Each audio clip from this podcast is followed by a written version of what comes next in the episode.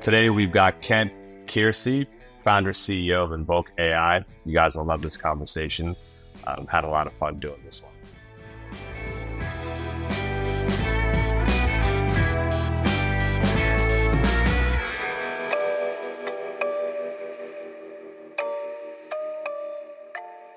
The Unified Canvas is one of the features that makes Invoke A I capable of supporting an end-to-end workflow for realizing your creative vision.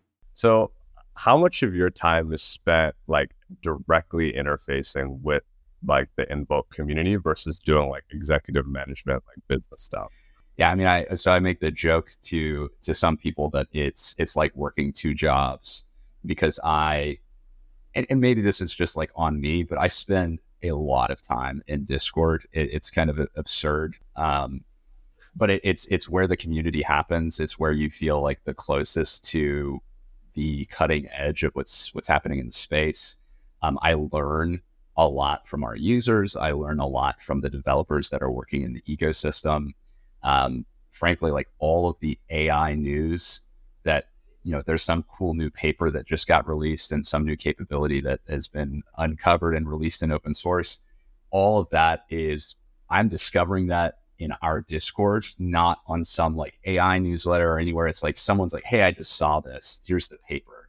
Um, there's a, there's kind of a meme in the uh, M L community of like, hold on to your papers. And, and it's like, oh my God, this is some cool stuff, right? And we have an entire channel dedicated to that where people can just drop in whatever cool new paper uh, or new model gets gets released. And it's a constant stream of insight. So uh, I spend a lot of my time there. And, you know, recently we brought on a, a community manager slash O S S product manager, kind of a hybrid role, you know, to interface with the the devs who are contributing their time, making sure that we have a clear roadmap and where people want to raise their hand and, and say, hey, I want to take on that task or that enhancement. Um, we have a really, really uh, strong community that is forming around our open source project. And that is what we end up using in our commercial project. It's, it's, we're, we're a downstream consumer of our own work in the open source space. And a lot of times we're working, like half of our roadmap is in open source, and, you know, we're making that uh, publicly available with an Apache two license. So we spend a lot of time with the community, and so it's incredibly important to be where the community is. And for us, uh, it's on Discord.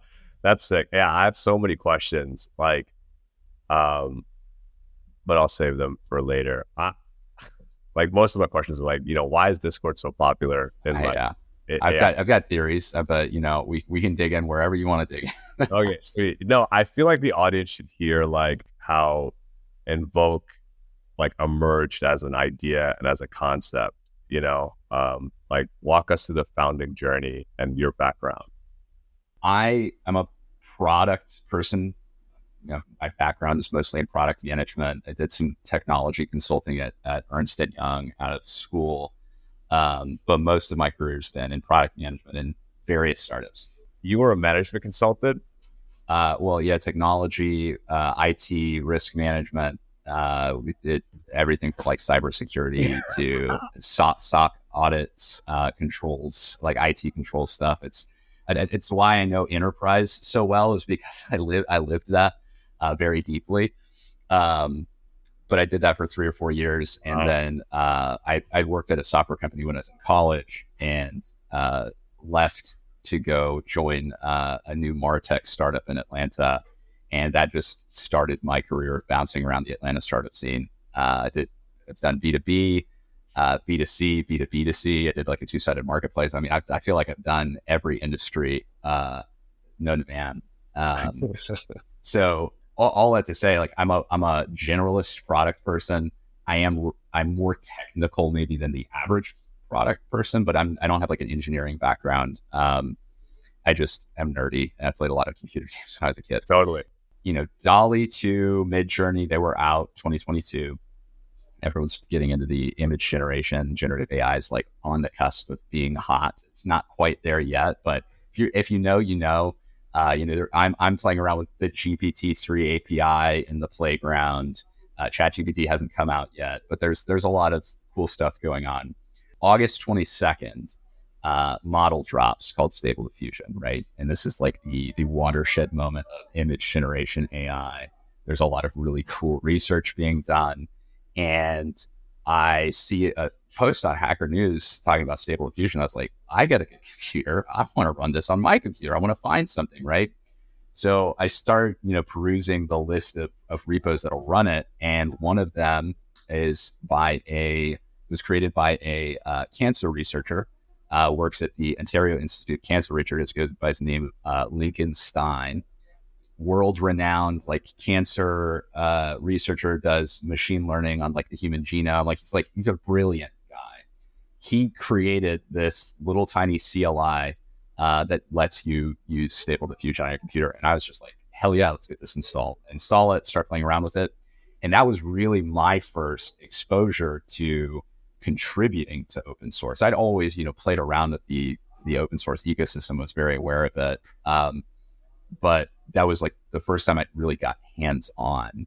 And, you know, I wanted to to play around with adding um, features and all that kind of stuff. I very quickly realized where I could add more value to the project was just the product side, the U I U X, building the community, making sure that people knew about us. And so uh, September came around, we had started getting popular.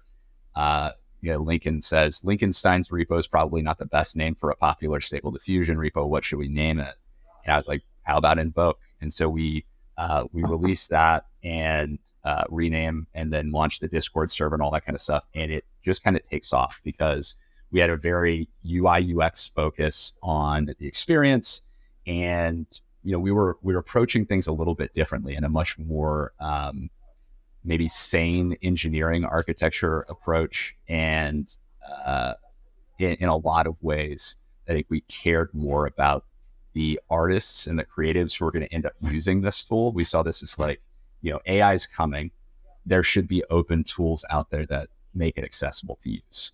Um, and so for all those reasons, um, you know, we kind of continued to grow. And then it was in January, we started getting inbound from various companies that were interested in using the tool for like a professional sense. Uh, the, the big companies started reaching out. So, you know, we had chip makers, we had the A I companies, all of them were kind of interested in, hey, are you guys interested in partnering? Some of them tried to hire us. And that was the moment for me where I said, I think we're on to something. I think this is like, there's a way to make this a business. Right. Open source businesses are hard, right, but I know the playbook enough. It, there's there's been a lot of open source businesses in the past. And most of them are not application layer, just to be clear, but there was a way to make this successful and do good uh, in, in, in kind of conjunction with that. So founded the company, uh, raised a pre-seed, uh, started hiring, sprinting, raised our seed round.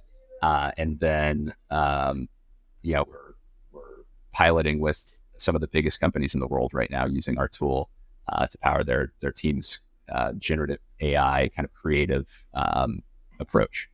That's sick. How big is the team right now? We're at we're at nine right now. Um, so we have grown from just just me to nine. That's not including obviously our um, open source community. And I think that's I think it's important to call out how critical the open source ecosystem is to what we do. Lincoln, who I mentioned created the the repo originally, is an advisor to the business and still an active maintainer. We've got another maintainer who's in the games industry and actively contributing. And we have a ton of people who help make the product better every day, whether it's through feedback or translations. Um, we've had, I think, over eighteen languages added to our translations, and that's all coming from the community. Um, we have a we have a very engaged community of open source contributors, and they're critical to to making what we do successful. That's amazing. So if you were to measure like like the, let's say, contribution to the product of like the internal team versus the like open source community, is it about like fifty-fifty like balanced right now? It's hard. It's hard to compare. Um, yeah. I would say we're doing the, the way that we think about it and abstracting it.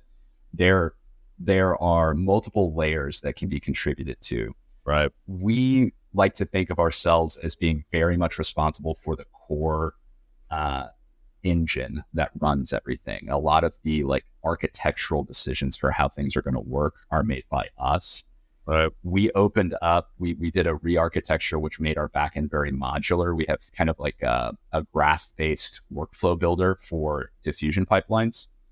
Uh, and what that means is we gave contributors the opportunity to add their own nodes, which are essentially just one like foundational building block in that graph. And so we have an entire community of people contributing just one function in that backend. But we've made it very modular, very easy for people to plug those in. And that that is a its own kind of like wild ecosystem where people are throwing in all kinds of things. Like there's there's somebody who created a, a node that uses a local large language model to generate nightmare prompts. It's just like nonsense prompts that create weird images. But there's like an entire group of people who enjoy using that node. And so people are like downloading that and installing it and, and having fun with it. So that type of community contribution, it's hard to measure because it's just like, it's, there's so much of it. Um, to the core engine, to the core U I U X, I would say we're, we're probably doing the majority of it. We get some help uh, here and there, but where it's interesting is the community contributes in ways that are hard to measure from like a commit or pull request perspective, because you have all of these really, really smart Uh, machine learning researchers, whether they're like a, you know, in an official capacity, a machine learning researcher, or they're just kind of like this hacker machine learning mad scientist who's playing around with this stuff. You have all these people throwing ideas into the Discord channel and saying, well, why are you doing it that way? There might be a security vulnerability if you do it that way. Maybe we should do the queue this way. Here's this research approach that could be better than the way we're doing it now. And and what's magic about that is that's an extremely valuable perspective to have. Right. Uh, it just like it gives you more of that diversity in uh, approaching problems. And it also just shows how uh, the community sees this as something that they, they use the word we, right? We are building this. And I think that's like incredibly important to foster, is a respect for the fact that we are building this together. And this is a project that we are, are building. And, and it's a hard balance to strike with an open source project, because you really have to make sure that from the very outset, you draw the lines. When you have a commercial side of the business, you draw the lines and say, this is how we're going to approach this. Right. Because otherwise, you know, you know, you set expectations wrong and then you violate those expectations and the community shatters. We don't want that. We want this community to thrive, and we want to honor that commitment to what we're building together. And so we have a very, you know, uh, structured way of looking at what is open source versus what are we trying to do on the commercial side? Who are we trying to serve, and what is the commercial business aiming to do? Yeah. Um, but the, the, the community, I think, has responded really well to that.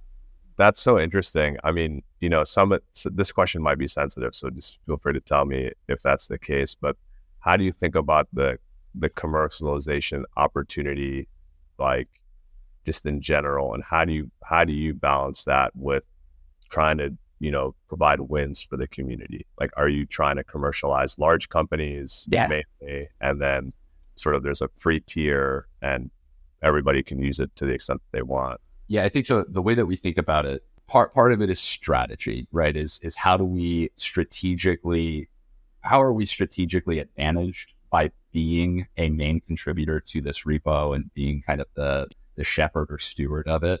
Right. And how do we build a commercial product that takes advantage of that position? We are focused largely on the multi-user uh, ecosystem, right? So the way that we see our Our responsibility is making sure that the open source studio, that's kind of what we call the community edition of our product, is like the studio piece, it's right. Kind of central generative A I, that that is always kept up to date with the cutting edge of generative like research, right? Because that research is happening in open source. If it's getting contributed by open source contributors, it's because they want to see that functionality in their tool when they use it on their computer. From our perspective, that's the purpose of the open source repo, is to be everything that an artist needs to compete in this world where A I is taking over everything. We we see ourselves as very responsible for creating high quality, good software for society, for the people, right? And that that relationship there is symbiotic, right? We we benefit from them using the product. We benefit from their feedback. We benefit from their help in building it and making it a better tool. But where we where we as a business are focused are really taking that experience and making it work well at an enterprise scale. So we take that that tool. When you talk to an enterprise, they don't want to install a local like install on five thousand computers and manage that and try to figure out how to do user management. They don't, they don't want to do all that, right? They need S S O. They need like they need sane um, kind of controls in place around this stuff. And at an enterprise scale, they're also looking at compliance, right? And so there's a lot of compliance things that have to be taken into consideration. We can build all of that. Our O S S users don't want those features. They don't care about those features. It doesn't matter to them. So the fact that we're putting that in an enterprise version is kind of like irrelevant, but it's extremely valuable and helps us deliver that enterprise experience. Um, and that that's kind of how we view our position is, is really making enterprises successful with this technology as a technology partner. And, you know, I think broad, this is like a commentary broadly on how A I is developing, but I'm very much in the camp of open source A I being right. where most businesses go. I, I don't think where, where A I is going, which is a core enabler of most businesses, it's not something that's just like a side project or some like, you know, uh, skunk works thing that somebody's going to hack on and doesn't matter. It's like, this is core. If you're investing in A I and it is on every executive's agenda to like figure out A I, you're asking very fundamental questions of what does our business look like in five to ten years? And how does technology enable that? And how is A I a key part of that strategy? Almost every single executive, if you ask them, would you rather be investing very heavily into a model ecosystem that you do not own or do not have control over? Or would you rather be investing in something that you actually have the ability to control? You have, you know, uh, vendor optionality. You have a way to take this and make it specialized to your business. You know, which of those worlds do you prefer? The latter, for by like ninety-five percent, right? And that is enabled by open source A I. That is enabled by the ability to take a model and fine tune it on your business. I think Llama two is a great example of like cutting edge research that is now able to really drive a lot of business value, but there are a lot of businesses to be built in helping businesses take advantage of that ecosystem. And that's kind of where we see ourselves. We're not tied to any one model. We are that creative suite that any business who needs this type of high production value tooling, we can be a player for them. I have a lot of respect for trying to like, I mean, you guys are threading the needle between like having a product that has sufficient, I don't know, I don't know if like I'm even thinking about this right, but sufficient like defensibility to be able to be commercialized, like sufficient levels of being unique, that sort yep. of thing. Um, but then also like having a vibrant community and leveraging the power of having awesome and dedicated supporters. Um, that's difficult to balance. And, yeah. yeah. You know, and, and yeah. From what I see, it looks like it's going like super well. It, it is so far, so far, so good. I mean, we're yeah. we're only a year into this revolution. We got we got a lot more to go.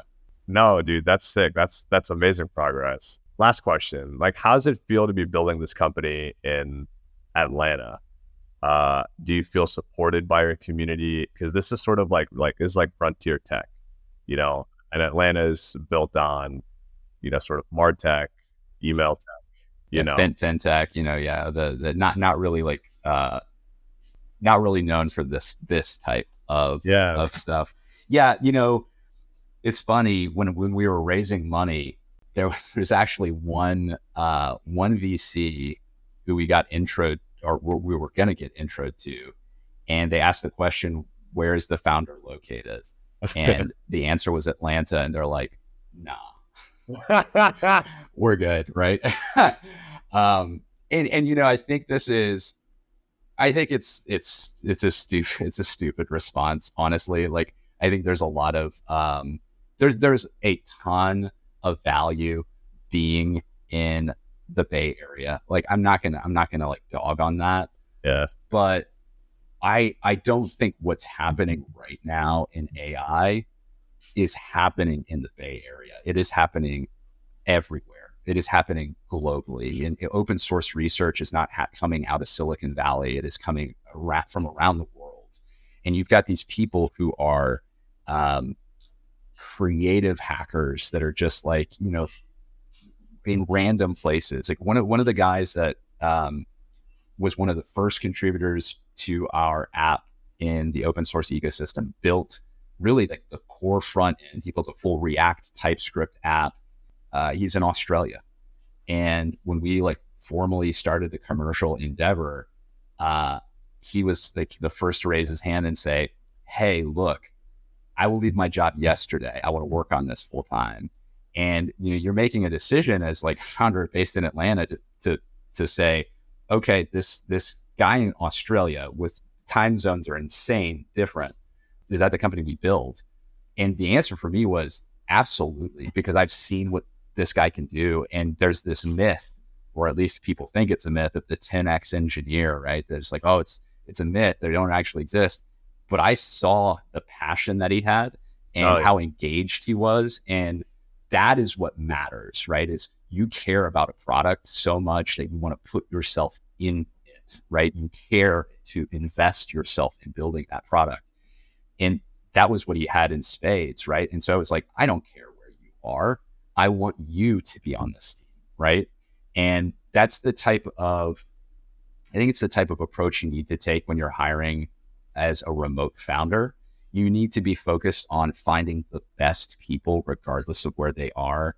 I know that there's this whole like return to office thing going on where everyone's trying to get back. There, there's something that's like very important about being in person. And I am a whiteboard addict. And so if I were in an office, I'd be at a whiteboard really talking to people all day. That's just like my happy place. Yeah. So being remote is very difficult for me, but location is not, it's, it's not as important as it once was. And in, in the context of this type of product and an O S S ecosystem, location is completely irrelevant.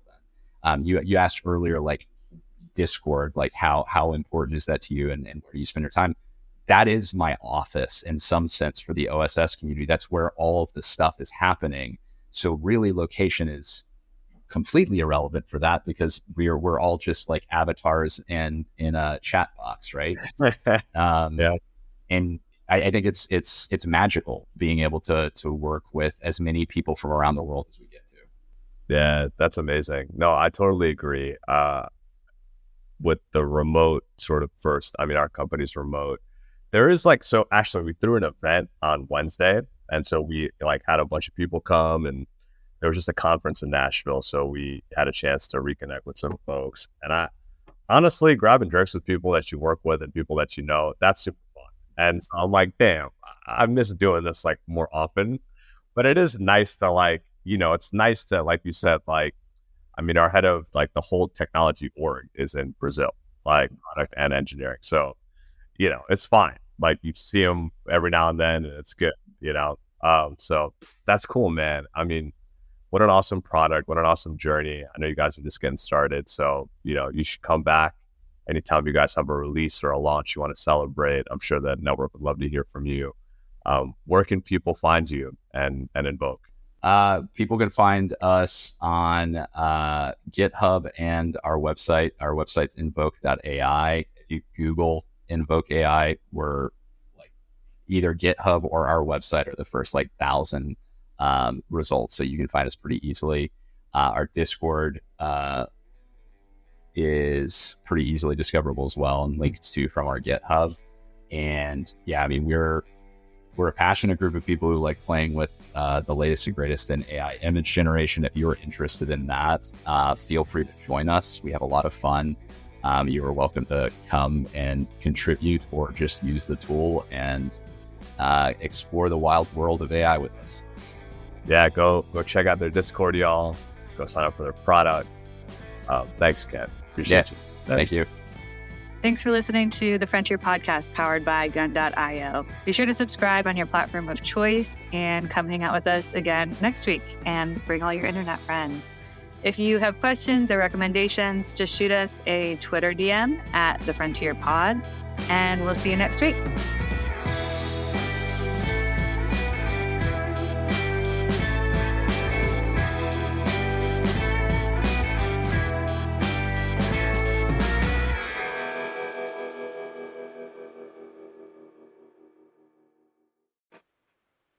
Thanks for listening to the Frontier Podcast, produced by Gun dot I O. We're the only freelancing platform where engineers actually go to hire other engineers. If you want to learn more about how to hire or freelance with us, head over to Gun dot I O and get in touch. Let us know you heard the podcast, and we'll pay for your first ten hours with a kick-ass engineer.